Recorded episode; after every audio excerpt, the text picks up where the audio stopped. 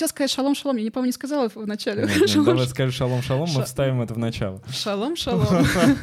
В конце надо говорить лидраут. Лидраут. Банки Всем привет! Э, вы на канале Доктор Сычев. Э, с вами я, Кирилл Сычев, и сегодня у нас подкаст, э, в котором я врач, психотерапевт, в прошлом нарколог, и чуточку панк, общаюсь с очень интересными людьми на абсолютно разные темы. И сегодня нам предстоит диалог с э, очень интересной э, профессионалкой своего дела, психологом Дарьей Кирьяновой. Тут овации должны звучать. У нас странная студия, абсолютно только что выдуманная нами. А, мы сидим у меня дома в Стамбуле, поэтому не обращайте внимания, что у нас один кадр. А если вы видите несколько кадров разных, то это, скорее всего, монтаж, обман. А, но в подкасте это же не важно. Вы же пришли посидеть э, и с нами пообщаться. И мы, а, прежде чем начать, э, хотим вам сообщить, что, естественно, надо подписаться на канал, надо поставить сразу лайк, колокольчик. Там внизу будет вся информация по поводу Даши. А, можно будет э, записаться даже к ней на прием. Даша работает, кстати говоря, у нас в клинике, и можно прям по ссылочке пройти и записаться на прием к Даше, а если а, вдруг э, среди того, что корректирует и лечит Даша, вы не найдете своего диагноза или своих проблем, то вы можете записаться к кому-нибудь из других специалистов. У нас работает э, в центре очень много отличных э, психологов, психотерапевтов, психиатров. Киваешь? Да, я сижу, киваю, мне все нравится. Ты первый спикер, который, знаешь, на рекламе будет присутствовать. У нас обычно просто я прямым кадром. А я, главное, сижу, думаю, что-то не так происходит, потому что обычно такой ты сначала сидишь, и я такая думаю, так что мне делать? Я буду кивать. Да, но видишь, у нас одна камера. Более того, мы еще и снимаем на объектив э, очень такой э, сомнительный, потому что большой хороший объектив я купил за 90 тысяч рублей и разбил. Поэтому записывайтесь к нашим психологам и к Даше, потому что на эти деньги я смогу купить объектив, а иначе как мы будем снимать дальше? Э, Даша у нас занимается э, таким направлением, которое называется EMDR Therapy. Э, и э, для русских людей EMDR терапия. Правильно я сказал? Ну, вообще по-русски расшифровывают как ДПДГ. ДПДГ. Десенсибилизация и переработка движением глаз. Вообще звучит, как будто это какой-то неврологический диагноз. Что тебе кажется, такие? Большинство такие. Как еще раз переработка? А, десенсибилизация угу. и переработка движением глаз. Это интересный метод, э, и я так понимаю, что в России не особенно распространен, потому что я когда готовился, я на русском языке вообще не сильно много материалов нашел. Я нашел только, естественно, материалы, как можно э, оплатить обучение сразу по этому направлению, ну, получить образование. А, то есть это конкретное описание, ну, в основном каких-то продажных таких моментов.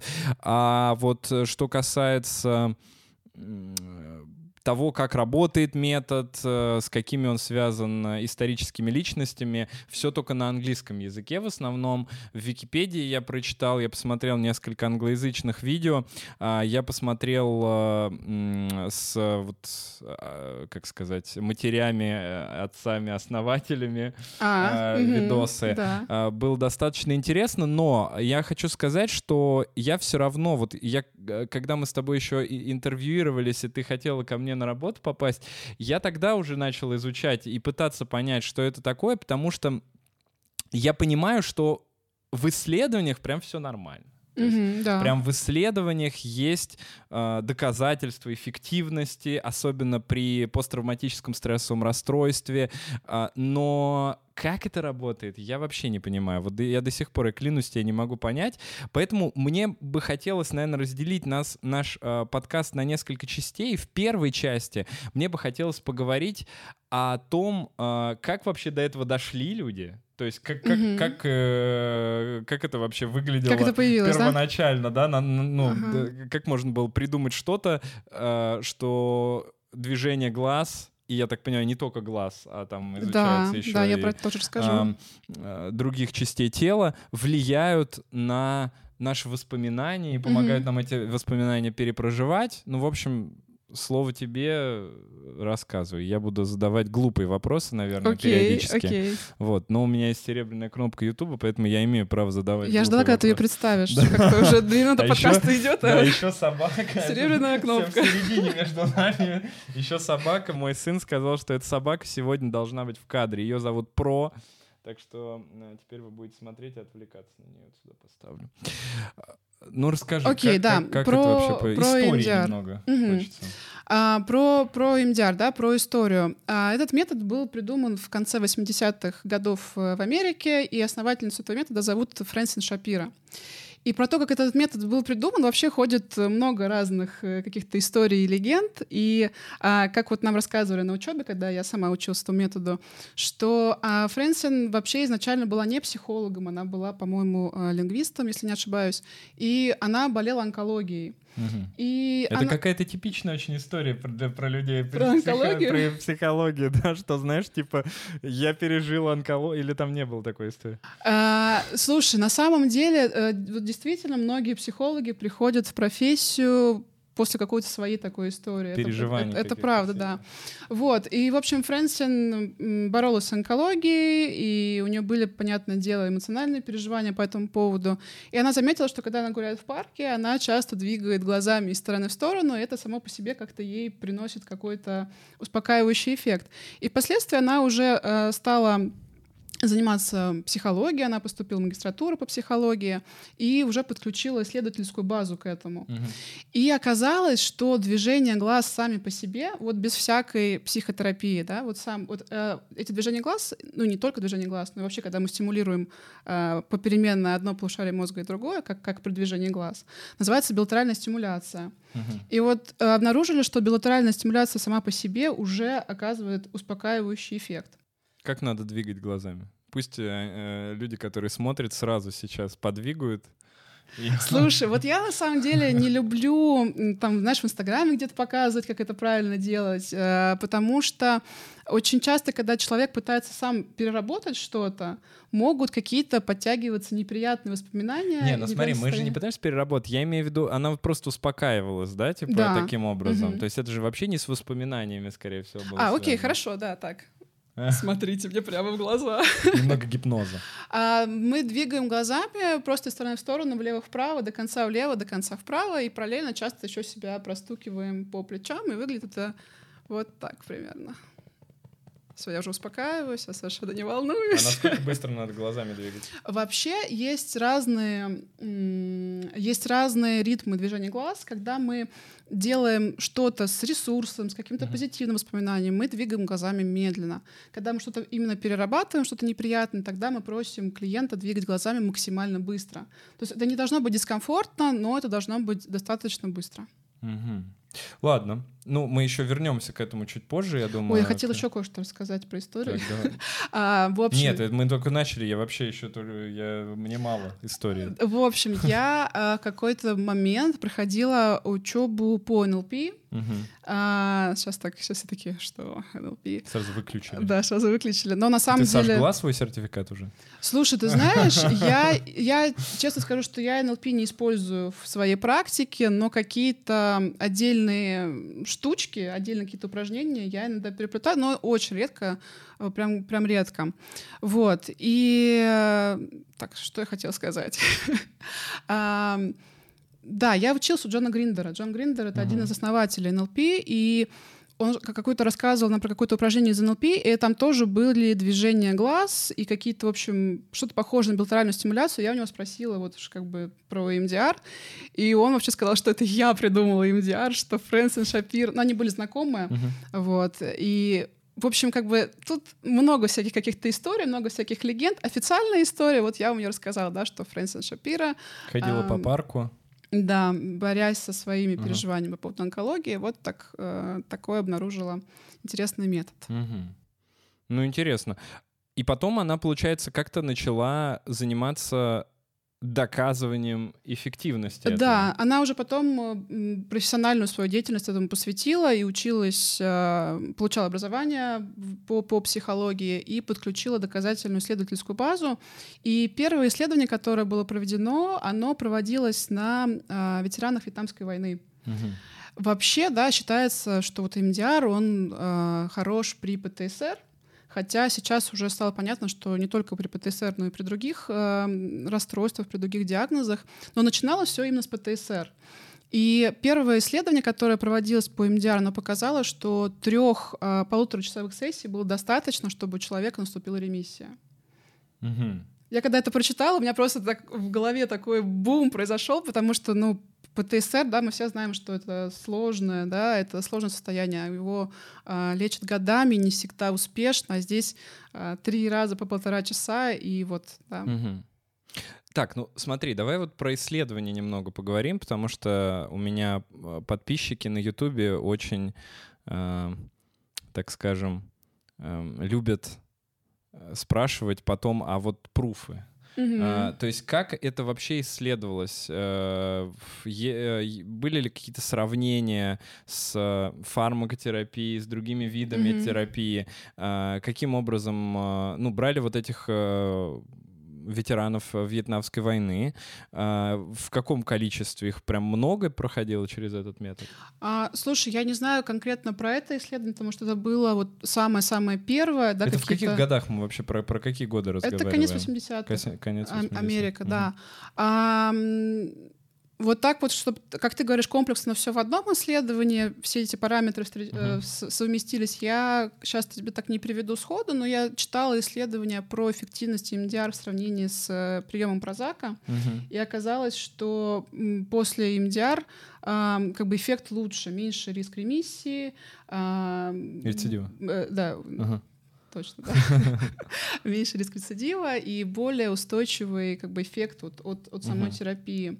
Что касается сравнения с другими какими-то э, школами, да, с другими подходами, мне очень нравятся исследования немецких коллег. Мне не нравится, потому что э, немецкие коллеги любят еще помимо эффективности считать деньги, uh-huh. что как бы что человеку выгоднее.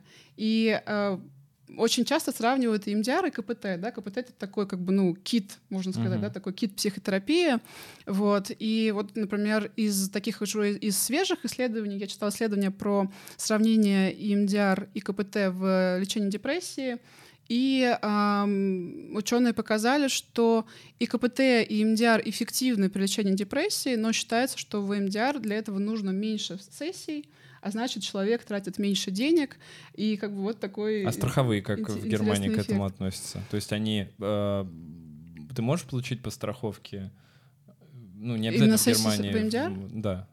А, слушай, я, честно, не знаю, как устроена страховая система в разных странах, но я знаю, что МДР, например, рекомендован а, ВОЗ, да, угу. он рекомендован британской системой э, здравоохранения и разными другими органами в, раз, в разных странах, да, то есть я думаю, что э, что это вполне возможно получить угу. э, получить сессии МДР через э, через. Напишите страховую. в комментариях, если вы вдруг получали сессии МДР через страховые компании.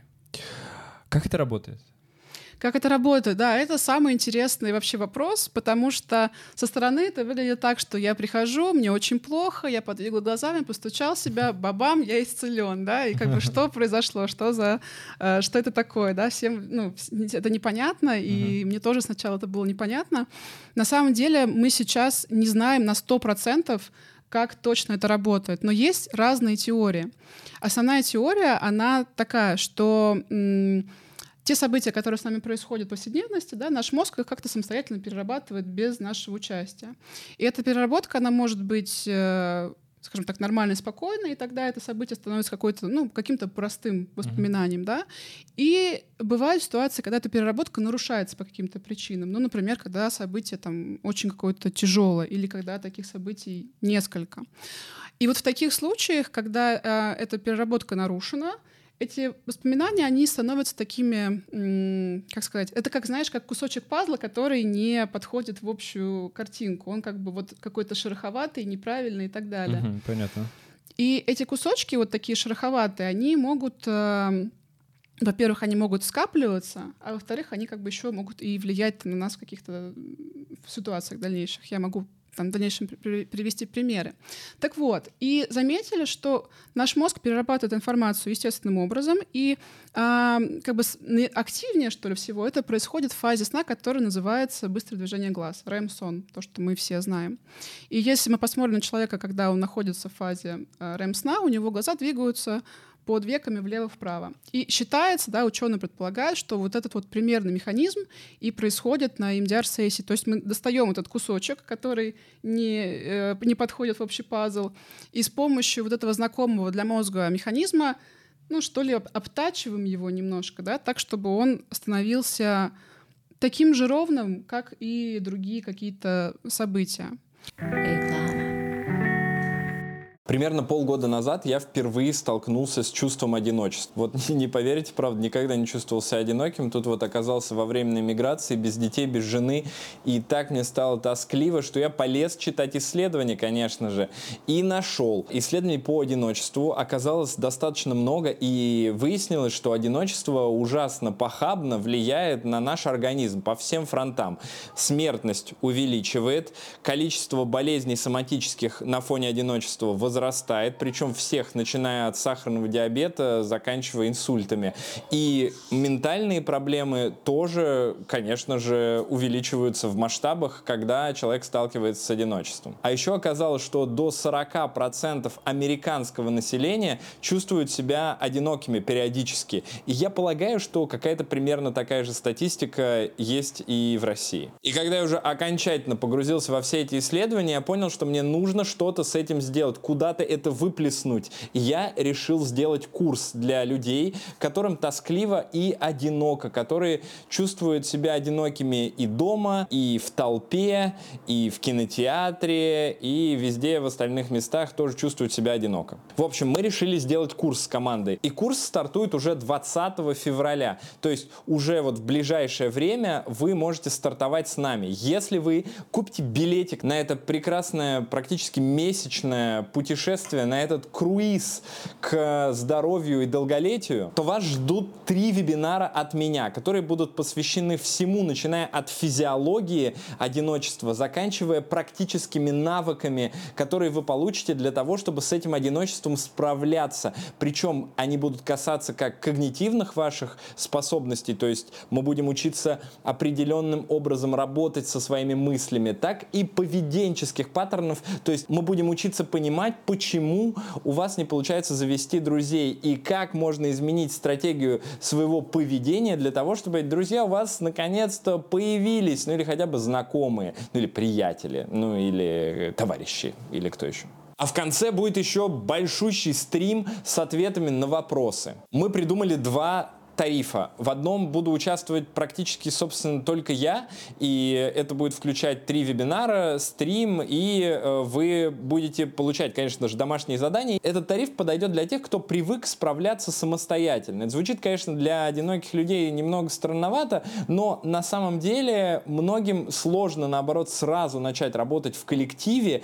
сразу начать принимать помощь, хотя советы практически применять эти люди могут. И для вас подойдет подойдет вот такой тариф со стоимостью всего лишь 7 тысяч рублей за так много информации. Ну а для людей, которые хотят э, поддержку, чаты, кураторов и психологов вокруг, подойдет вот этот тариф немного подороже за десяточку, где у вас будет профессиональный психолог всегда на связи, где у вас будет общий чат, где вам будут помогать делать домашние задания, вы совсем будете справляться, ну, наверное, несколько легче. Так, то есть давайте еще раз. Ежедневные домашние задания, каждую неделю стримы от э, классного психолога, три вебинара, один э, стрим с ответами на вопросы от меня, ну и ежедневное бесценное живое общение с другими одинокими людьми. И все это в купе улучшит ваши показатели, ну, прям на 99,9%, я уверен в этом. Так что приходите, я всех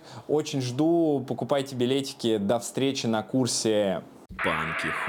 А если с точки зрения физиологии взять, потому что вот я сразу начинаю думать о том, что у нас бывает два типа ПТСР по факту, да, то есть первый тип это вот такой активированный, э, со всякими флешбеками, с э, страшными воспоминаниями, со снами агрессивными, э, вторгающимися, э, и когда такой тип у нас, то, судя по всему, работает это примерно так. У нас э, есть, э, ну там ну, можно сказать, миндалина, да, и вот mm-hmm, все вот да. эти структуры, которые у нас отвечают за э, возбуждение, э, за ответ на какую-то опасность. Mm-hmm. И, э, по идее, все это должно подавляться корой но кора в данном случае не имеет достаточно, ну, условно, сил для того, mm-hmm. чтобы это все подавить.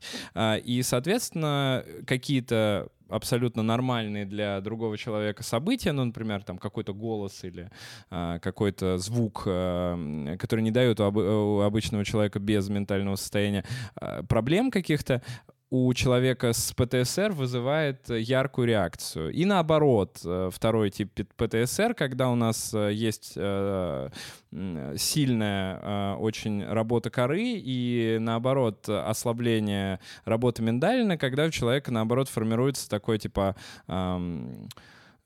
ну, такая от, отторженность от, от мира, когда он э, не испытывает каких-то сильных эмоций, и все как будто в тумане воспринимается, включая те события, которые э, представляли для него, ну вот, э, представляли для него какие-то опасные события, опасная ситуация, в которую он попал, э, и в результате получил ПТСР.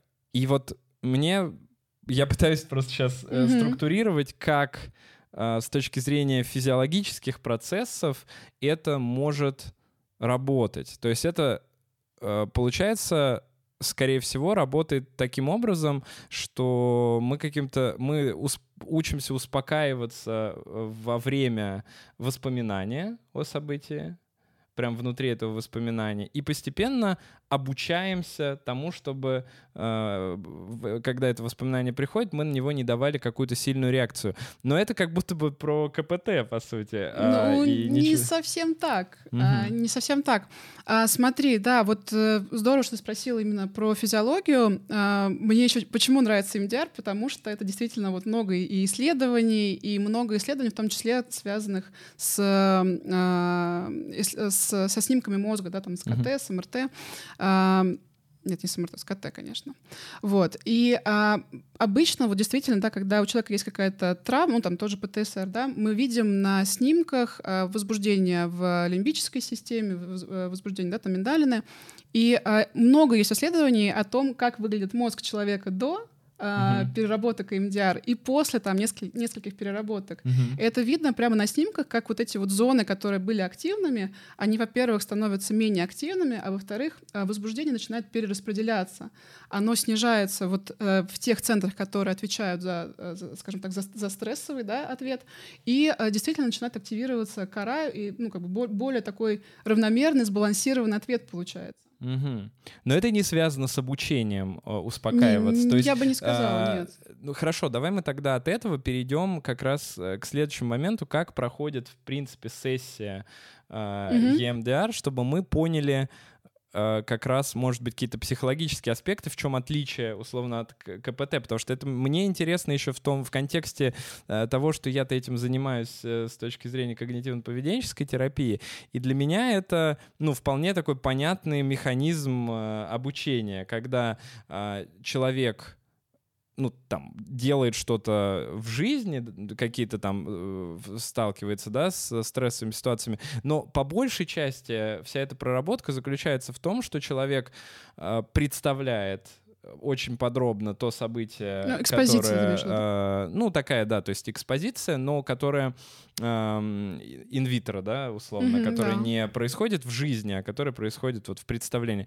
А, и человек мы ему помогаем, его успокаиваем, он проходит раз за разом эту, это воспоминание, и постепенно это воспоминание перестает у него вызывать какие-то э, неприятные эмоциональные реакции. Здесь как бы для меня все логично и понятно. Mm-hmm. Но это иногда э, надо понимать, что не срабатывает там с той точки зрения, что достаточно долго, действительно, что это если мы живем в России, достаточно дорого. Ну, конечно, Потому да. что это не входит ни в какие страховки.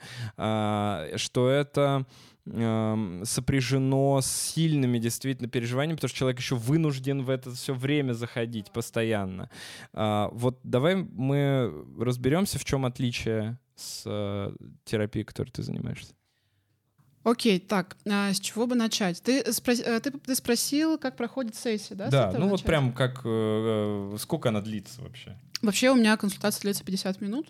э, Не так, чтобы прям о- очень долго. А В EMDR мы всегда начинаем с того, что мы составляем план. И в EMDR мы смотрим на человека, на его проблему, как бы как, как на целое. И EMDR базируется на вот э, те- теоретической основе, называется э, теория адаптивной переработки информации. Да, вот про то, что я рассказывала, там, Мгм. про кусочки, про адаптивную переработку, не, неадаптивную.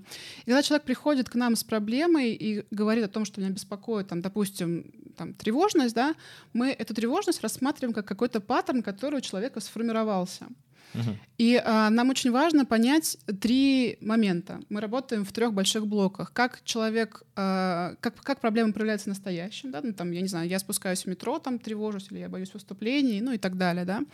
Ам, где корень этот этой проблемы, когда я себя чувствовал раньше. Причем здесь очень интересный момент, что мы не просим человека вспомнить, вот отмотай головой и вспомни, когда ты раньше тревожился. Да? Мы заходим через состояние здесь и сейчас, вот как, как твоя проблема проявляется сейчас. Мгм. Допустим, там у меня бьется сердце, у меня там, не знаю, потеют ладошки, я думаю, что я умру. Я сейчас, я сейчас фантазирую. И в ну, ПТСР тоже, когда... а, в ПТСР, конечно, тоже такое бывает, да. И мы просим человека а, отмотать назад, да, то есть по- поймай это состояние и вспомни, когда ты себя чувствовал примерно так же раньше. Мгм. И очень часто это вообще не связано между собой события. Допустим, там, не знаю, учительница в пятом классе а, сказала там, что я не выучила стихотворение, поставила мне двойку, например, да, а сегодня меня пугает там тот же, тот же метро и так далее. Ну просто п- про ПТСР а, тут немножечко другой формат работы, потому что когда мы работаем с травмой, если травма, особенно если травма единичная, мы перерабатываем ее как вот э, как, Ну, как понятно, что это за событие. событие было. То есть Да. не обязательно начинать с э, сегодняшнего дня. Да, хотя, хотя даже когда я работаю с травмой, очень часто оказывается, что какие-то корни, какие-то вот такие отголоски, они были и раньше. Например, а, особенно в телесных симптомах. Да? То есть бывает так, что мы переработали само тяжелое событие, все ок, я там вспоминаю, мне ок, а, я там больше не плачу, меня не трясет, мысли там нормально, да, но в теле что-то вот какой-то кусочек, червячок какой-то Мгм. меня там гложет, да, и когда мы начинаем а, отматывать, когда это было, мы что-то находим обязательно. Так вот, а, я отвлеклась.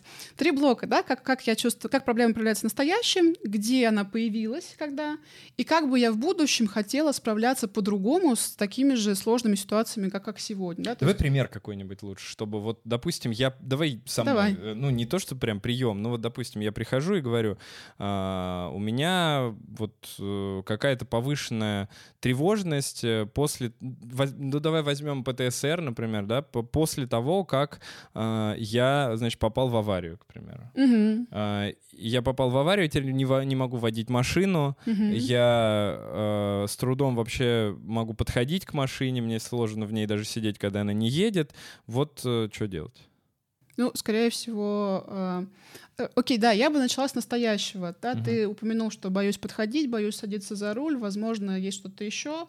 Не знаю, там не езжу на такси, например, Мгм. а, не пользуюсь там каршерингом, да. А, я бы тебя спросила, как по полочкам бы с тобой разобрала это состояние, да, то есть какая есть мысль в этот момент, Мгм. какие эмоции ты испытываешь, как чувствует э, свое, твое тело себя в этот момент, да, и попросила бы тебя также отмотать э, назад, может быть, ты бы вспомнил что-то, что когда ты себя похожим образом чувствовал, да, не знаю, Мгм. там упал, слышь, ударился грудью, например. Мгм. Может быть такое. Ну, я к тому, что да, эти события могут быть э, вообще не связанными.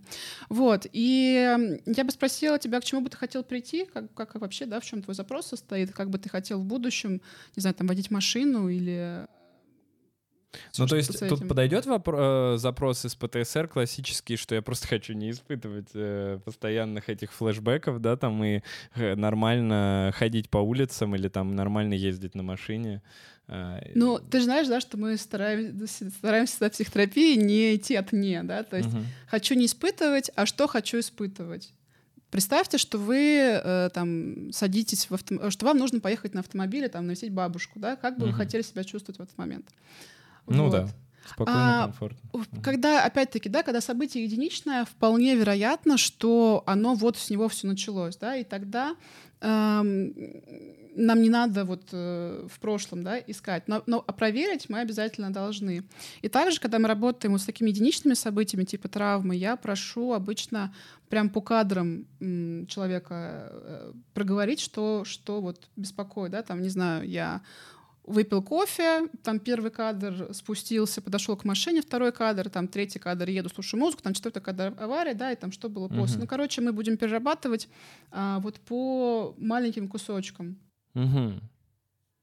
Так, а, ну смотри, я вот, ну, не так много, может быть, работаю с ПТСР, но тем не менее у меня есть э, несколько пациентов сейчас, mm-hmm. и с чем я, например, с, с, э, сталкиваюсь достаточно часто, что сложно действительно поменять, это то, что люди настолько боятся этих своих воспоминаний, что ну, там, часто начинают кричать прям вот, когда я прошу их э, проговорить какие-то вещи, да, особенно если это связано, э, ну, вот сейчас то, что это связано с войной, например, когда есть какая-то смерть э, какого-то другого человека, близкого или даже не близкого, э, или когда была прям опасность для жизни какая-то, причем в которой находился достаточно длительный человек.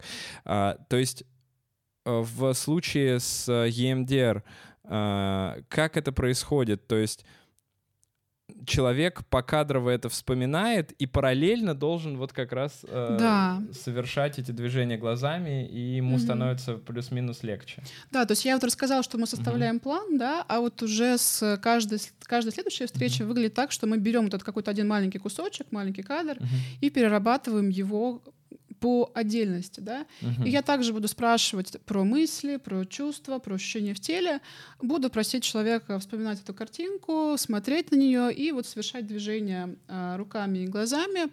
Мы можем совершать движения другие, похлопывая себя по коленкам, стучать ступнями по полу. Uh-huh. И а, действительно очень часто с травмой связаны тяжелые какие-то переживания. Человек часто может плакать, а, может какая-то злость подниматься высокая. Обычно в МДР мы в этот момент стараемся усилить переработку, э, двигать быстрее глазами, например, начать. Uh-huh. А также в МДР есть разные фишечки, они не относятся уже к классическому методу, это уже такие апгрейды, скажем так. Например, uh-huh. есть такая тема EMDR 2.0. А у них другой теоретический подход немножко. Они считают, что событие перерабатывается эффективнее всего тогда, когда мы мозг максимально загружаем. Ну, это как, знаешь, как э, компьютер перезагрузить, uh-huh. и все баги автоматически слетают. И мы делаем что-то, ну, такое похожее. И здесь важно прям вот хорошо человека нагрузить. То есть я могу а, в этот момент, когда человек смотрит на картинку, замечает свои ощущения, что с ним происходит, делает движение, я могу начать ему задать какие-нибудь дурацкие вопросы. Uh-huh. Что ты ел на завтрак? 5,8. Э, рыба uh-huh. или форель? Вообще какие-то, знаешь, ран- рандомные, uh-huh. там, спой хэппи бёзды. И человек начинает отвечать на эти вопросы, и действительно, вот я по своему опыту вижу, да, и я сама как клиент тоже что-то uh-huh. проходила, что в этот момент действительно невозможно очень сильно переживать, когда ты одновременно делаешь столько разных действий. Uh-huh. И э, в МДР частый, спу- частый спутник наших встреч — это смех, например. Человек что делает, начинает хохотать. Uh-huh. Э, очень часто бывает такое, что я слышу, боже, как вы это делаете, или там, это похоже на ластик. Вот у меня, знаешь, какой сразу вопрос? Это не становится охранительным... Ну, ты понимаешь, что такое охранительное да, поведение? Да. Это не становится охранительным поведением? Потому что, человек именно? каждый раз, когда у него, например, идет... Ну ладно, там не, мы не берем флешбеки, потому что флешбэк все-таки тут э, человек э, ощущает, что он прям оказывает в ситуации. Допустим, когда у него возникает какой-то сильный страх, он начинает пользоваться этим как такой аптечкой э, в моменте. Слушай, ну, во-первых, э, самому переработать без терапевта что-то довольно проблематично. Uh-huh. То есть ты не можешь там раз и такой, так, сейчас я вспомню, что у меня там, что там у меня по протоколу, дегактивная когниция. В летишь, и такой, знаешь, рядом с тобой человек сидит, и ты такой... Ну вот это, кстати, вариант, потому что, как мы сказали, да, что БЛС, сами, билатеральная стимуляция сама по себе, она правда оказывает успокаивающий эффект. А я бы не сказала, что это становится охранительным поведением, да, потому что мы действительно идем как бы от печки. Мы начинаем с корня проблемы, да, и перерабатываем вот прям постепенно.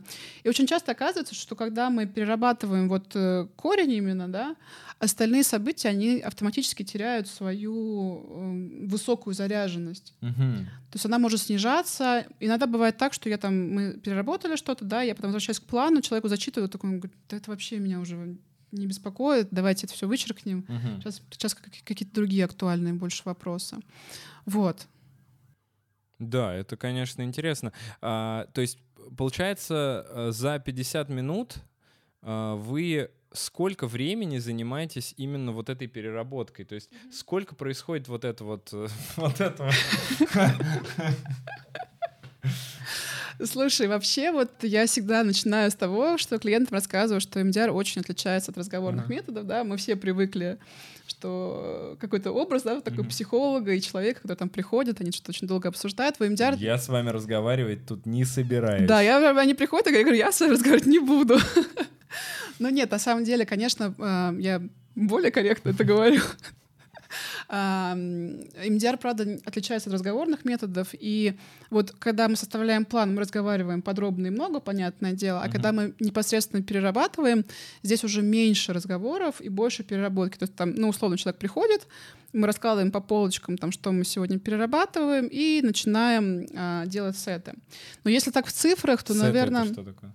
сет — это вот, э, скажем так, один промежуток движений. Это может быть там 30 секунд, может быть больше, если человек, А, например... ну то есть это не очень долго. То есть это не то, что ты 10 минут там сидишь. Ну нет, друзья, нет.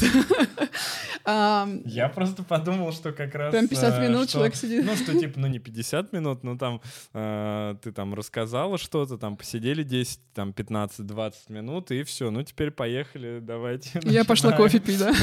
Еще, знаешь, типа, они бьют, и ты что-нибудь там начинаешь. Вы представляете, что Кирилл взял меня на работу, думая, что я вот таким занимаюсь.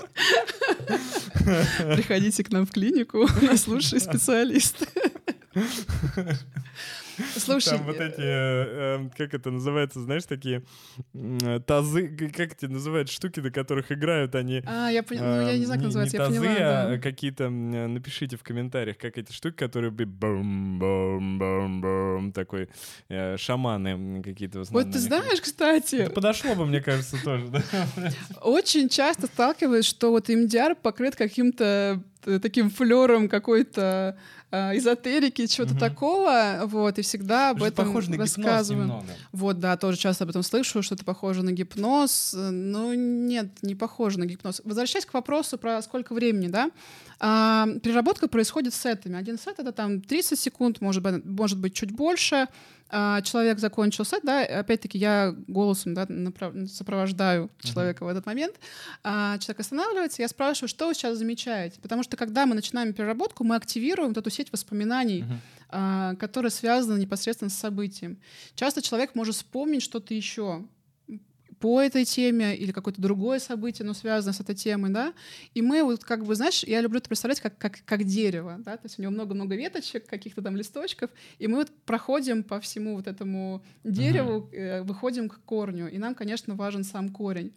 А, Всегда ли можно найти корень? Это- Прости, что эти провокационные вопросы. Это, наверное, может быть не очень выгодно с точки зрения э, клиентуры в клинике, но э, эти вопросы все равно, зад- ну, я задаю вопросы от зрителей, которые Я на самом деле очень рада. меня, да. Я очень рада, что задаешь мне такие вопросы, потому что это, это все вопросы, с которыми я сталкиваюсь в своей работе и с которыми я сталкиваюсь там в Инстаграме, когда я в своем рассказываю, да, про это. Потому что, ну, с корнем просто я могу объяснить. Я занимался гипнозом. Э, Я занимался гипнозом, охренеть сколько времени, много очень я потратил на это время.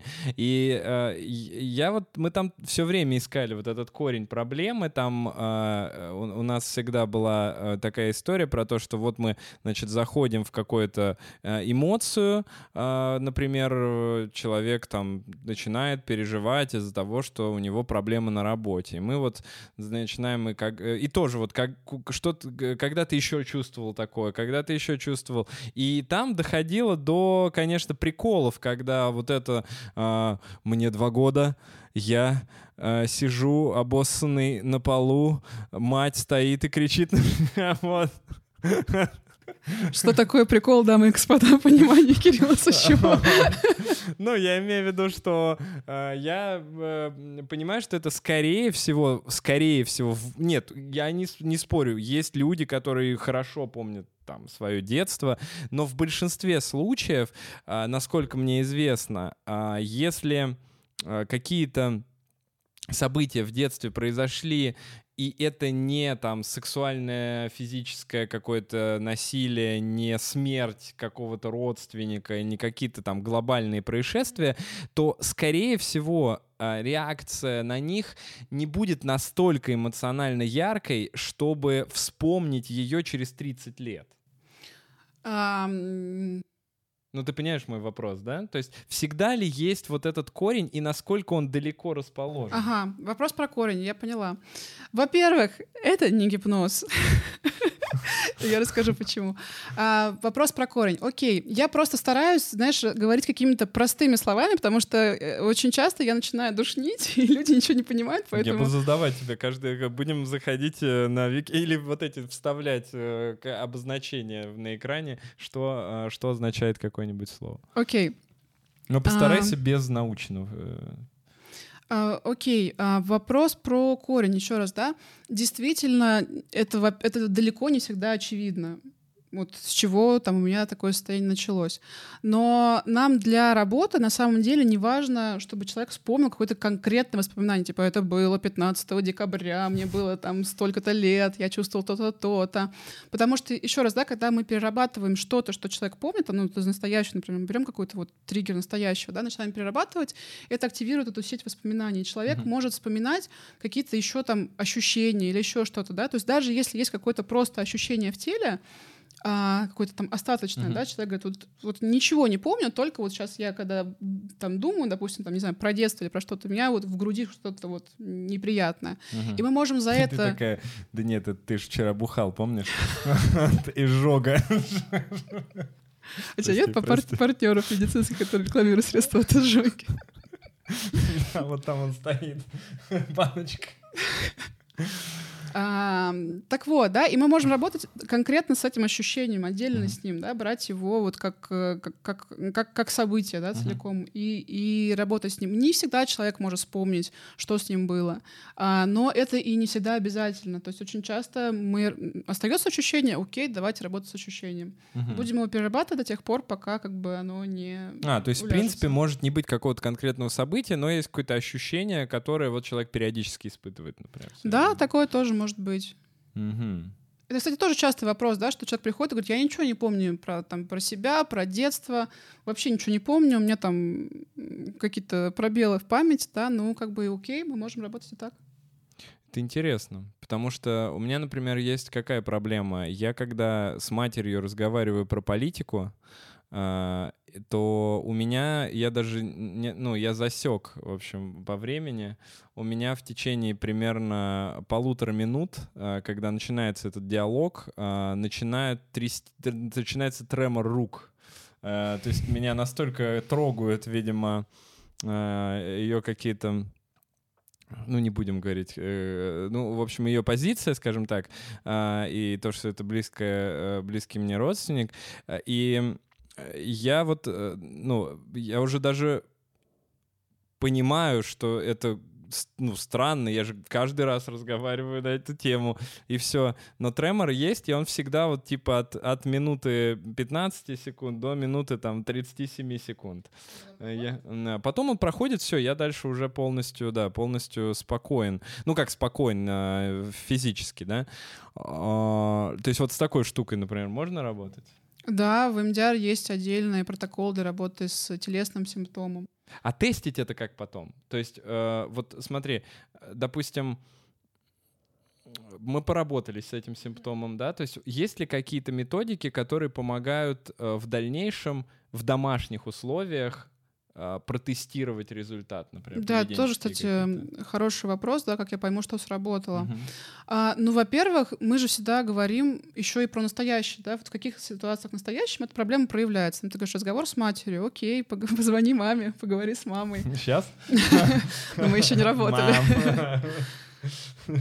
А, да, то есть есть показатель того, что я могу что про что-то вспомнить, и мне ок, теперь ок, да, я там не плачу, mm-hmm. мне, мне спокойно.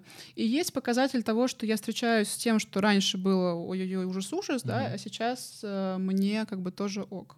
Угу. Ну, кстати, еще у MDR есть еще такие, знаешь, э, побочные в кавычках эффекты. Например, там э, мы можем работать, приходит там человек, у него, допустим, запрос какие-то травматические воспоминания из детства переработать. Вот прям человек угу. конкретно приходит и говорит, я про это вспоминаю, меня это беспокоит, мне кажется, что влияет на мои отношения и так далее, и так далее. Это, кстати, частая история. Да. Сейчас таких, кстати, Очень пошли много. клиенты а потому что, потому что читают много людей, изучают да, себя и начинают что-то как-то с этим самостоятельно работать, вспоминают, например, какие-то ситуации, ну там, например, начинают сепарироваться, кстати, говорят родители, например, а, начинают э, изучать, э, что как, и, э, естественно, в связи с этим вспоминают про какие-то ситуации из детства. Ну вот, да. И мы можем работать вот с этими ситуациями из детства, казалось бы, да, это события там далекой, далеких лет. А человек начинает замечать еще и какие-то настоящие изменения. У меня mm-hmm. такое часто бывает у клиентов, там, допустим, а, какие-то простые вещи. Я, например, там стала ярко одеваться, там, может быть, клиентка мне скажет. Или я а, решилась пойти на танцы, что я себе там много лет не позволяла. Угу. То есть в настоящем как бы паттерны поведения тоже начинают меняться. Да? Вот мы угу. говорили про паттерны, что... Там гипомания. Ну почему сразу? Что сразу? Ладно, ладно. А, так, э, это постерония. Ты просто можешь... Это я, я просто... А, я говорил про побочные эффекты МДР в кавычках побочные, да, что они да. на самом деле э, прикольные, классные. И еще один, один из таких эффектов, который часто вот э, есть, это люди говорят, что сон налаживается. Угу. Лучше спят. Но вообще EMDR-сессия — это такое, не, ну, как сказать, физически затратное за занятие. То есть люди прям реально устают обычно после этого. лучше вечерком делать, чтобы потом сразу в кроватку. Да, в принципе, я бы не сказала, что лучше вечерком, но... Можно ли водить автомобиль после сессии EMDR? Это зависит от того, что мы перерабатывали, как человек уходит, потому что иногда бывает, что мы открываем что-то очень эмоционально заряженное, и человек может э, чувствовать себя как бы не uh-huh. очень. Но обычно это, ну, это прямо какая-то редкость, потому что в конце все равно по, по протоколу, опять-таки, да, мы должны какое-то время уделить тому, чтобы человек все-таки уходил э, в нормальном состоянии, а не в каких-то таких. То есть все-таки вот... поговорить с человеком немного подышать, может быть, э, что-то такое, вот э, какое-то mm. ресурсное упражнение, может быть, сделать. Ну окей. А, кстати, вот ты сказал про побочные эффекты. Я вспомнил, что мы проводили э, ну, большой вебинар ты вела, ну не вебинар, как это правильно назвать, занятие, да, ага, для, для да. людей. А, и ты говорила, что есть э, ограничения угу. определенные. Вот давайте ограничения обговорим, и ты расскажешь, с чем они связаны. Да, а, смотри, тут очень важно разделять групповой онлайн-формат работы и индивидуальный формат работы. А, почему, собственно, uh-huh. да? Потому что когда я работаю с человеком индивидуально, пусть даже через камеру, потому что сейчас я работаю только онлайн, а, я все равно вижу его состояние, я вижу, мне доступна его мимика, да, мне я в целом могу оценить его состояние. Когда же я работаю онлайн с большим количеством человек, я никого не вижу, и мне сложно как-то человек, человеку помочь, если какие-то очень там тяжелые эмоции, например, возникнут. Не может остановиться, просто бьется. Ну, слушай, на самом деле, я же я говорил, да, о том, что эти ассоциации начинают возникать, человек может начать там плакать, например, угу. и прям очень такое быть состояние прям тяжелое. Угу. Вот. И в индивидуальной работе как бы я это вижу, я могу с этим помочь человеку справиться. Когда у меня там 400 человек, я никого не вижу, я, конечно, не могу с этим справиться. Поэтому а, в групповом формате есть противопоказания в целом, если есть какой-то диагноз у человека, да, ментальный. Там, а, вообще любой. Вообще любой, да. Депрессия, ПТСР, биполярный расстройство, в общем, короче, любой. А, состояние алкогольного и наркотического опьянения это, это такое универсальное противопоказание. Почему? Ну, мы вообще как-то в, в, обычной психотерапии не стремимся работать с людьми в состоянии, в измененном состоянии сознания. Нет, давай тогда начнем, знаешь, с чего? Зачем мы делаем групповые? А, в каком случае вот человеку будет полезно групповое занятие такое? Ага, в каком случае будет полезно? Потому Смотри. что от этого будет зависеть мой вопрос э, про наркотики. А, в каком случае будет полезно групповое? Если в индивидуальном мы вот разбираем вот так вот подробно, да, uh-huh. прошлое, настоящее, будущее, то групповое — это классная возможность помочь себе поддержать себя в настоящем. То есть вот в таких групповых форматах мы перерабатываем что-то из настоящего. Да? Это событие такое uh-huh. не, не старое, оно э, мы можем его пер- переработать. А, в настоящем, мне почему-то я подумал, что это типа как mindfulness, вот этот, э, что э, побыть в настоящем. Ну, типа не отвлекаться на мысли, да. Нет, событие, вот, типа... событие, которое случилось недавно, я имела в виду. Все, я понял. Э, так, то есть событие, которое случилось недавно, по факту, и оно не должно быть слишком тяжелым. Ну, да, желательно, да, потому что, ну, понятное дело, что если человек, там, я не знаю, допустим, пришел, вернулся с военных действий, то, конечно, в таком случае я бы рекомендовала индивидуальную работу. А если, например, человек там открыл «Медузу», прочитал что-то, видел эти жуткие фотографии, например, да, связанные с войной, и там человеку стало плохо, вот такое мы можем переработать, да, когда я там смотрю на телефон, вижу что-то, и мне становится плохо. Вот uh-huh. это, такое событие мы можем э, переработать. Угу. Так, и, соответственно, вот в таком случае все равно наркотики лучше не употреблять. Ну, наркотики, это... в принципе, лучше не употреблять. Да, мы против наркотиков. Не употребляйте наркотики никогда, иначе вы умрете.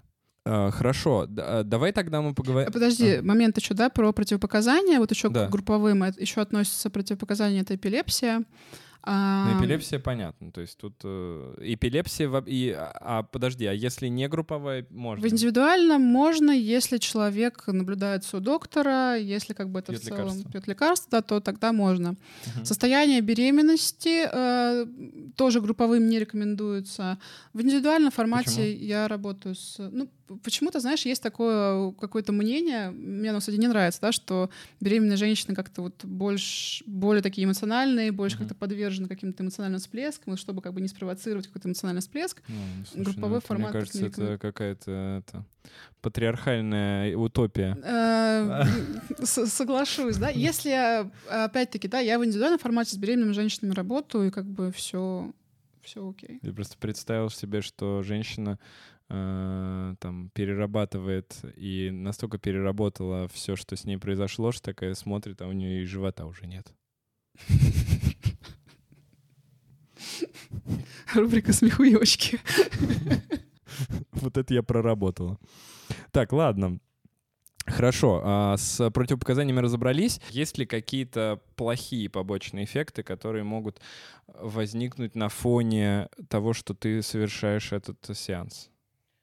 Слушай, ну, наверное, к таким я бы не назвала это побочным эффектом, mm-hmm. но в МДР переработке может состояние меняться, и оно может так волнообразно меняться. Человек может хохотать, смеяться, может быть такое ровное состояние, может прям становиться сильно плохо. Uh-huh. Это нормальная часть процесса. То есть я бы не назвала это побочным эффектом, но я всегда клиентам говорю о том, что как бы, ну, вы должны знать, да, что такое может произойти, и это ок, uh-huh. да, я знаю, что с этим делать. А из каких еще побочных эффектов? А, один раз у меня был забавный случай, когда пришла клиентка и сказала, что а, я ходила там на какой-то марафон в МДР, ну там каком-то другом ну, марафон желаний. Ну, Кирилл. вот. Ходил на марафон желаний когда-нибудь? Нет. А ты ходил? Нет. Но я вместе? зато ходил на э, вебинар бизнес-молодости. Это примерно то же самое, мне кажется. Что-то я такое слышала. Ну и вот, и короче, и когда э, человек приходит и говорит, что я что-то там в МДР, у меня все поменялось, uh-huh. верните обратно. Я там теперь стала как, как, как-то себя вести по- по-другому, по-новому, да, и когда начинаешь разбираться, оказывается, что поведение новое, оно просто как бы может быть непривычным. Там я стала говорить нет чаще, например. Uh-huh. Я там стала отказываться от излишней работы. И это как в любой психотерапии, мне кажется, да? То есть с человеком происходят изменения, и окружающим эти изменения часто могут А, и человек начинает, ты имеешь в виду, сам из-за этого страдать. Ну да, как бы паттерн начинает ломаться. Да, и там, как, в смысле ты не будешь готовить мне ужин больше? Мы так не договаривались. Ну что-то типа такого. Слушай, ну это да. Но это, я думаю, что сложно назвать побочным эффектом, потому что, в принципе, это же ну, обсуждаемо просто. Ну да, это не побочный эффект, это просто вот э, один из эффектов МДР, угу. скажем так. Самый сложный случай, с которым ты столкнулась за всю свою практику? А сколько ты уже занимаешься этим? Так, года полтора где-то. Мгм. Самый Так, сложный самый случай. Э, Мне бы, наверное, не хотелось рассказывать об этом в подкасте, потому что этот человек может себя узнать. А, Давай э, мы изменим все. Изменим э, пол, возраст. Скажем, что это был дед 87 лет, и он жил в Канаде в, в 93-м. Как могла там я оказаться? Ну ладно, э, хорошо, если нет, так нет. Это э, э, давай так, с чем вообще можно обращаться тогда? Вот ПТСР мы разобрались, да? Да. А если у вас вообще все нормально, но есть какие-то триггеры, на которые вы слишком сильно реагируете в реальной жизни, тоже можно обращаться. То есть сейчас, мне кажется, как раз идеальное время для этого на самом деле. Да, ты знаешь, кстати, с конца февраля, пожалуй, не было ни одного нового клиента, который бы как-то не упомянул. Мгм. То есть всех коснулось даже, даже может быть, не напрямую, как-то там через новости, через какие-то там какие-то ко- косвенные да, пути, но коснулось точно всех. С чем можно обращаться? Обращаться можно ну, практически со всем. С депрессией, с ПТСР, с биполярным расстройством, с С пограничным. шизофренией можно?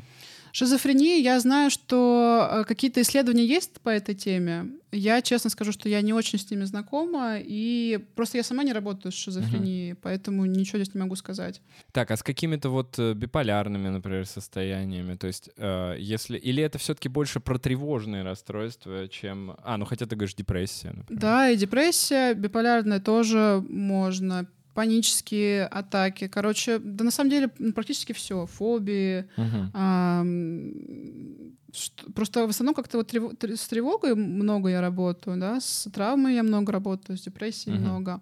Так, в принципе, можно да, практически со всем. Даже, казалось бы, проблема выбора. Мгм. Вот иногда люди приходят с проблемой выбора.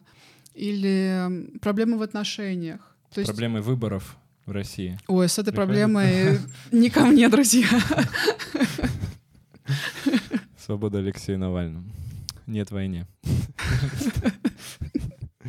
Так, а, окей, окей. А, слушай, ну интересно, а, интересно э, в целом, как это работает, а, как и, и где этому учат. Давай об этом еще Мгм. поговорим. Да, тоже спасибо за, спасибо за этот Спасибо вопрос. за этот вопрос, да. Много об этом тоже меня спрашивают коллеги, да, где поучиться. А на сегодняшний день в России есть одно обучение, которое сертифицировано Европейской ассоциацией МДР. А это обучение от нашей российской ассоциации. Ам, оно проходит в Петербурге, оно проходит э, онлайн и очно. А, И вы можете, если кому-то это интересно, ввести Ассоциацию МДР России, вы сразу же попадете на этот сайт, периодически проводится обучение. И, кстати, мне приятно сказать, что а, с недавних пор у нас в России появился аккредитованный тренер а, по МДР. А, Юлия Малик, она же является президентом нашей Российской ассоциации МДР, да, то есть э, до этого проводил э, иностранный специалист обучения. Мгм. Я сама, когда училась, да, я проходила обучение у Уди Орена, израильский, кстати, специалист, потом у меня все в жизни так переплелось, что я поехала жить в Израиль. Вот. То есть это обучение единственное, после которого вы сможете а, стать сертифицированным специалистом. А Во-первых, долго учиться? нет, не очень долго, два блока а, по, 23 года. по три дня.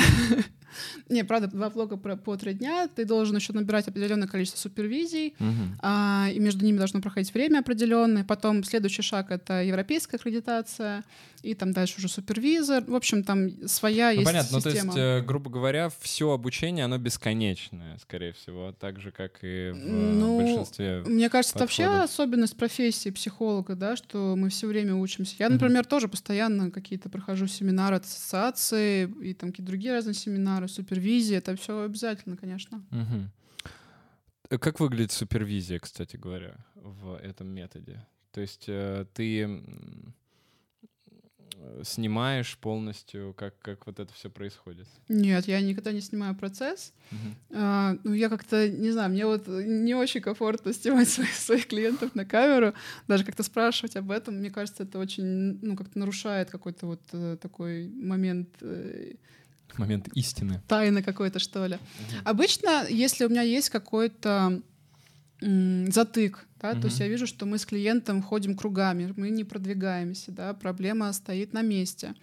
А Я прихожу, да, и рассказываю, что у меня есть вот такой клиент, у нас есть такая проблема, да, супервизор может спросить, что вы уже делали, да. Очень часто бывает сложно именно с концептуализацией случая, то есть вот человек рассказывает тебе всю свою жизнь, а тебе нужно из этого вычленить то, что относится к теме, потому что мы же не работаем про всю жизнь, Мгм. мы не можем перерабатывать каждый раз, когда на человека кричал папа в детстве, например, там, Мгм. да, это невозможно. Нам нужно выцепить самую суть. Да, супервизор помогает посмотреть на этот э, случай вот со стороны теоретической нашей модели, да, о которой я говорила. Вот, э, может дать какие-то советы. А, еще когда вот мы застреваем с клиентом, бывают разные какие-то фишечки, которые помогают сдвинуться, да, это вот я упоминала про усиление переработки. Мгм. Есть еще там разные всякие штучки, да, может быть, вот что-то из этого поп- предлагает попробовать. Но вообще я в супервизию хожу даже, когда у меня нет каких-то затыков, просто для того, чтобы, знаешь, иногда сверить координаты, да, то есть Мгм. рассказать, что вот человек пришел с тем-то, мы сделали то-то, то-то, а, какие-то, может быть, идеи. А, кстати, есть еще формат групповых супервизий. Вот тоже для специалистов. Мне кажется, очень классный формат. Я сама долго на них ходила, и мне кажется, это, знаешь, по, по остатку польза это как еще одно обучение пройти, потому что, правда, когда коллеги более опытные делятся своими какими-то знаниями, это прям супер. Супер. Поэтому и называется супервизия, в общем-то. Ну да, мы разгадали эту тайну. Лингвистический поворот какой произошел. Ты пришла в этот, э, ну, в это направление через э, какие-то другие направления наверняка, да? То есть вот через э, там НЛП ты говоришь, ты училась. Кстати, интересный. во- эм, эм, Я всегда, кстати, хотел э, поговорить с кем-то, кто занимался НЛП, но за счет того, что я много хейтил в своей жизни НЛП, а, со мной никто из специалистов особо не соглашается сотрудничать и взаимодействовать. И раз мы собрались, вопросы, блок, Хейт. вопросы про НЛП. А, Вот э, говорят, что это обучение, у... ты училась вот прям э, вот в этом основном, да, обучении, которое с- ведет сам, э, Сам Гриндер, сам этот чувак, который разработал, да, это все. Ну, их два чувака, и у второго чувака тоже есть свое обучение. Бендлер, да, по-моему, как его второго туда? Бендлер и Гриндер. Как-то так, по-моему. Вот. Э, Как это вообще э, проходит? То есть мне рассказывали, что там чуть ли не целое шоу они прям устраивают из этого. Слушай, ну э, есть такое. обучения, как будто бы это больше м, такое просто мероприятие очень э, интересное, э, красивое, в котором э, еще участвуют люди за деньги, Ты как знаешь, зрители. э, м, дело в том, что помимо Джона Гриндера, у Джона Гриндера там во всем обучении небольшой кусочек. Мгм. Когда в А, конце фоткаются, он приходит. А, Нет, э, просто Джон Гриндер уже старенький, он по, по зуму только э, вещает. Вот. Короче, а, в обучении задействованы еще другие тренеры, Мгм. и основная часть информации, да, ты получаешь от других тренеров. И правда в этом есть какой-то, как мне показалось, да, какой-то вот такой элемент э, ну, какого-то шоу, да, что вот верьте в наш метод, Мгм. он такой классный. И я просто, знаешь, как-то искала, что ли, вот свой какой-то свой какой-то метод, потому что мне меня всегда, знаешь, бесила фраза ну, нужно просто это проработать. Нужно это отпустить. Вот когда, знаешь, там тебе говорят, там, там, я тревожусь, тебе надо это проработать. Я никогда не понимала, что значит проработать. Вот я прихожу к психологу, и что? Вот ну, мы разговариваем, я тревожусь, да, я тревожусь. То есть мне не было какого-то понимания, Мгм. да. Ну, И вот- концепции как раз. Да, и когда я пришла в МДР, вот тогда я уже начала понимать, потому что в МДР очень структурный метод, я за это его по большей части тоже очень люблю еще и за это. А в НЛП как-то получается, мне опять-таки показалось, что как- как-то вот нет какой-то структуры. То есть я прошла обучение, там сколько у нас, две с половиной, по-моему, недели, две было недели обучения, и у меня в голове не осталось какой-то, знаешь, структуры. Вот приходит ко мне клиент, и что? Мгм. Вот. возьми его за руки и э, заякорись с ним.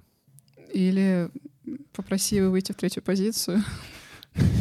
Ну, короче, Пригласите муху если на вы стену. занимаетесь НЛП э, и хотите прийти ко мне на подкаст, Не приходите, потому что будет очень много вот. хейта. Ну, хейта не будет. Нет, я, кстати, обещаю, что хейта не будет. Э, Будут вопросы с подковырками. И, э, в общем, постараемся хотя бы разобраться с, э, изнутри с этим. Потому что вот психоаналитики, например, вот ко мне так и не пришли. Вот двоих Не я один? звал. Нет, э, тоже. Они вот э, оп- опасаются. э, Слушай, видишь, я буду какая задавать. смелая. Я сама к тебе напросилась, можно сказать. Ты мне задаешь такие вопросы с подковыркой. Я такая, давай еще. Не, ну это же правильно, понимаешь, как? Тут же вся суть в чем? А, Когда ко мне, например, приходят пациенты лечиться, я понимаю, что у них эти все вопросы есть. Как это работает? Конечно, а почему конечно. вы мне это назначили? А почему э, вот этот метод терапии работает? А Мгм. почему этот? И э, лучше сразу раскрыть карты, сказать, что вот так и так это работает, замечательно, прекрасно. Подходит вам? Подходит. Не подходит? Ну, извините, простите.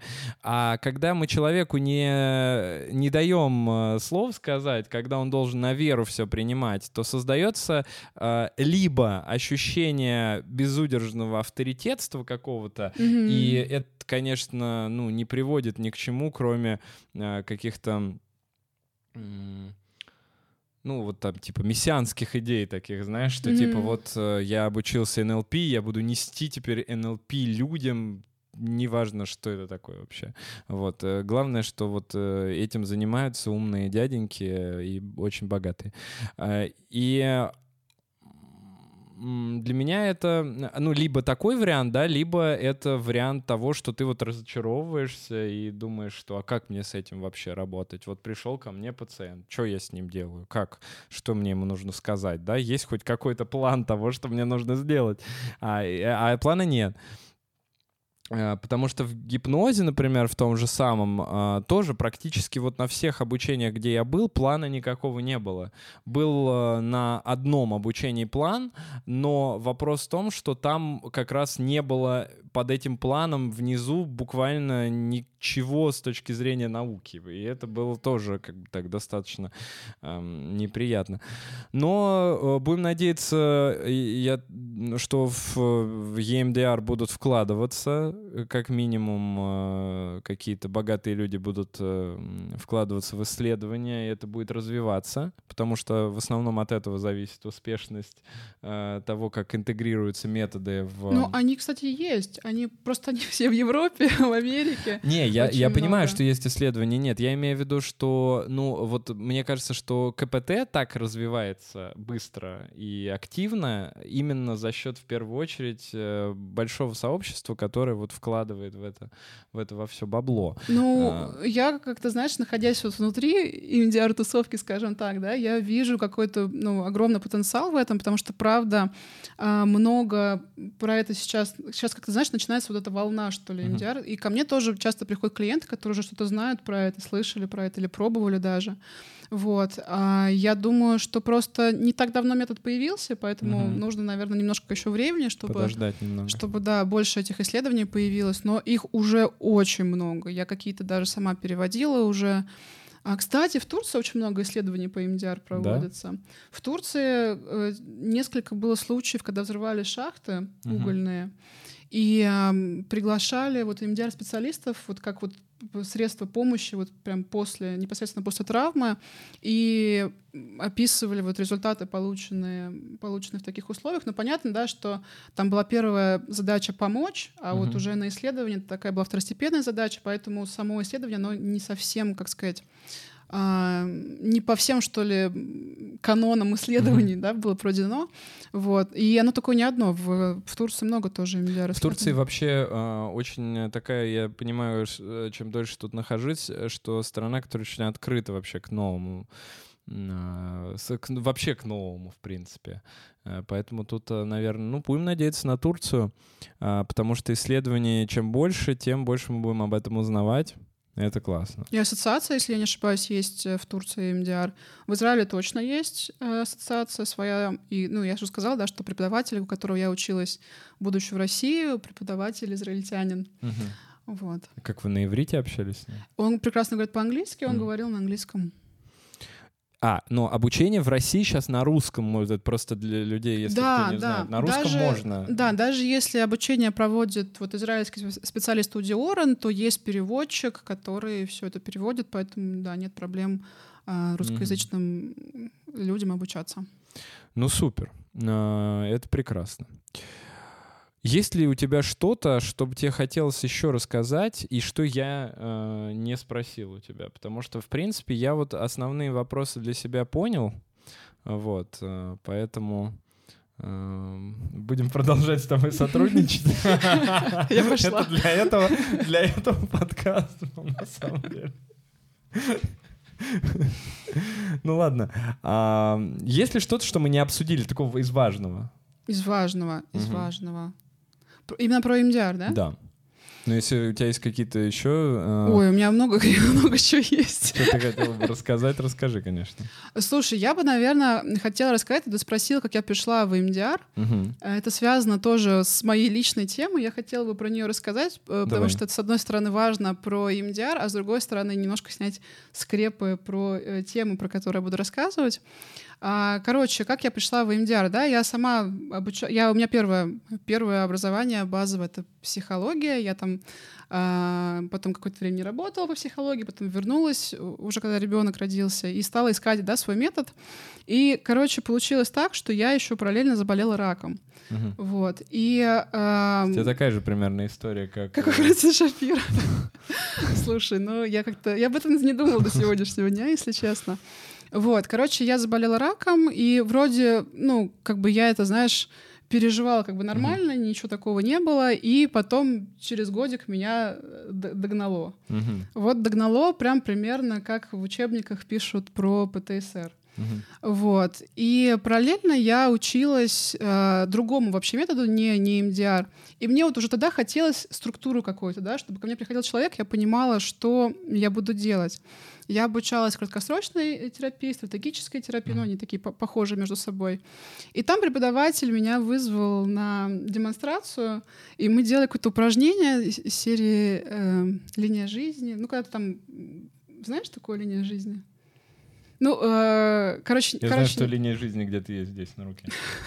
у тебя очень много эзотерики. А, и, В общем, не суть, да, и меня, короче, прям выкинуло в этот, э, можно сказать, флешбэк, да, мне стало очень сильно плохо, я стала плакать, мне прям было очень-очень плохо. И преподаватель мне предложил остаться после обучения, и он практиковал как раз МДР и провел со мной сессию МДР, и у меня реально там за час э, вот из такого, что я рыдаю, захлебываюсь там слезами, и мне очень-очень-очень плохо, я вышла, ну, такая нормальная, без, ну, как-то боль- бо- более-менее... Так и надолго этого хватило.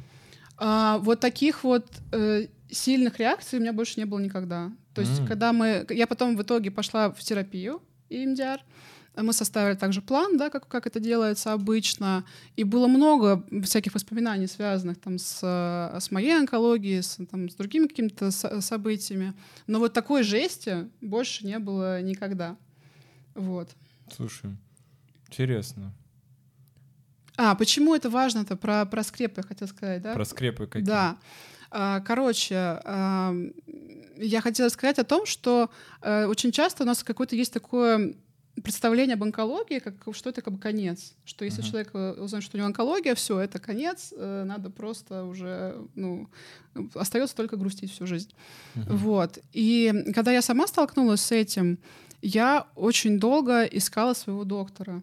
Вот. И мой посыл всем, всем людям, кто нас смотрит, да, что если вам не нравится ваш доктор, А Я думал, Пожалуйста. ты сейчас скажешь, наш посыл э, это вот да, доктор, номер телефона плюс... э, Э, Мой посыл в том, что эм, чтобы люди продолжали искать того, кто подходит именно им, того, кто их Да, это, устраивает. кстати, важная штука. А, да. Потому что я вот, например, только Ну, с третьего раза. искала? С третьего раза я только нашла врача. А в- по времени? А, слушай, у меня была такая форма онкологии, там нельзя было долго раздумывать, мне надо было быстро все делать. Поэтому по времени это заняло там, может быть, месяца полтора или два. Вот. Но все равно прилично. Да. Так что вот. А почему ты меняла докторов? Они были какие-то неэтичные, ты имеешь в виду, или непрофессиональные? Ты знаешь, я помню, что я пришла к первому врачу, и она не назначила мне анализы, которые я знала, что мне уже должны были назначить бы в такой ситуации. Uh-huh. И я такая сразу сомневалась, хотя она там моего родственника э, лечила. Вот. А второй врач, я пришла, и у меня было ощущение, что я пришла, пришла на какой-то цыганский гипноз. Он прям, знаешь, такой... Э, Сейчас я высосу этот рак этой рукой. Типа того, да. Но нет, конечно, не так, но у меня просто... Я там спрашиваю, например, а какой там шрам будет? Он говорит, вообще не важно. Я говорю, как не важно? Я женщина, мне там... Uh-huh. Uh, мне хочется, чтобы мое тело было по возможности uh-huh. красивым, да? Это не важно, вот. И, короче, я потом нашла кстати, в Петербурге нашла доктора, я сама из Москвы, я встретилась с ним в Зуме, и вот мы с ним договорились, и он как-то прям меня расставил все по полочкам у меня в голове, я поняла, что как бы я нашла своего доктора, и он такой, знаешь, такой момент был забавный, он ничего не приукрашивал. То есть вот меня еще, знаешь, что бесило всегда во врачах? Ты приходишь, они говорят, плохие клетки, там что-то такое. Mm-hmm. Ты такой думаешь, что такое плохие клетки? Это клетка, которая себя плохо вела, это клетка, которая что делала. Вот. А он такой говорит... Плохая клетка. Ну, типа, да, у вас онкология, ну, если вы не сделаете операцию, вы умрете. Я такая, ну, окей, спасибо, доктор, я все поняла, я давайте к вам приеду. Вот, то есть, короче, месседж такой, что пожалуйста, да, вот как-то будьте внимательны к себе, да, ищите того, кто а, вам как-то отзовется, откликнется. Это нормально, если первый, второй, там, третий врач окажется не, не вашим. Угу. Да, это важно. Э, Причем а, по- по-разному ведь это может происходить. То есть для тебя, например, вот такой подход был э, идеальным. А я уверен, что есть люди, которые сказали бы наоборот что не вот пугайте нам, меня. Да, не пугайте меня, давайте мы как-нибудь там вот. Я просто знаю людей, а, я э, периодически работаю с э, людьми с фобиями тоже, и ну самая распространенная фобия это естественно связанная mm-hmm. с онкологией, и Непонятно, кстати, из-за чего так люди боятся именно онкологии. Почему-то не боятся. Не... Вот а, повышенного миф. давления никто не боится вообще. Это Хотя миф, от этого умирают ну, типа в 10, в 10 раз больше. А, ну, нет, не то, что миф, а просто это, знаешь, мне кажется, еще фильмы очень влияют. Я имею в виду миф, что, типа, если у меня онкология, я сто процентов умру. Вот такое ну, да, да, есть да, представление. Конечно. Э, у меня, кстати, на эту тему есть подкаст с онкологом. Ребята, вот тут он появится сейчас. Э, посмотрите, там мы обсуждали, что большая часть видов раков э, прекрасно лечится в том числе в России. Ну, правда, это было до начала войны, но я думаю, что не все онкологи уехали. Так, э, да, и, и есть люди, конечно, которые э, относятся к этому с таким страхом, что боятся не то, что там они произнести боятся. Да, кстати, рак. я тоже часто сталкиваюсь, что человек не может вслух сказать слово рак, например. Угу. Ну, это да, это какой-то такой, мне кажется... Когда он раков ест, как он говорит. Крабы. Членистоногих или как кто они? Кто они? Членистоногие или кто они? Давай-ка купим... Хитиновые. Крабов. Давай купим членистоногих. Хитиновых, да. А, ну ладно. А, спасибо, кстати, за историю. Это было очень важно. Спасибо тебе большое за подкаст. А, мне было очень интересно. У меня вопросов особо не осталось. А, мне захотелось теперь э, что-то почитать. Если ты скинешь какие-нибудь, может быть, э, интересные исследования, которые есть, mm-hmm. или какие-то статьи, может быть, на эту тему, которые, ну, я имею в виду статьи в смысле там для тех людей, кто хочет вот побольше об этом узнать, okay. может быть, обратить. Мы же с тобой не смогли на все обратить внимание, ну, побольше на что-то обратить внимание, на какие-то другие части этой терапии. А, было бы классно, они тогда бы у нас лежали там okay, внизу хорошо. под видео. А, ну и, э, собственно... они, скорее всего, будут на английском. Ну и замечательно. Пусть э, люди улучшают свой английский. А, я тоже буду улучшать. Ты молодец вообще, ты приехала из, э, это же тоже важно сказать, и на подкаст из Израиля Да. в Турцию. Я хотела сказать шалом-шалом, я не помню, не сказала в начале. Нет, Шалом, давай скажи шалом-шалом, мы Ша- вставим это в начало. Шалом, шалом. В конце надо говорить лидраут. Лидраут. Кстати, я прогуливаю сейчас иврит. Да? У меня онлайн занятие ивритом, да, я сейчас... Lead out? Лидраут. Ну, А, ре такое, я до сих пор не умею говорить Это ре. свидания, типа? Да. А, а мы скажем по-турецким «Эяк шамлар». Это э, «хорошего вечера», если вы, конечно, смотрите это вечером. А, ну что, э, подписывайтесь на канал, э, подписывайтесь на Дашу, приходите к нам в клинику лечиться э, и э, становиться становиться лучше. А, ну, не- ладно, не становиться лучше. Если вы себя плохо чувствуете, да, приходите к нам. А, Мы сделаем так, чтобы вы себя чувствовали лучше. А, Подписывайтесь оба- обязательно на канал, ставьте лайки, колокольчики а, и э, оставайтесь с нами. До новых встреч. С вами был доктор Сычев и Даша Кирьянова. Пока-пока. Пока.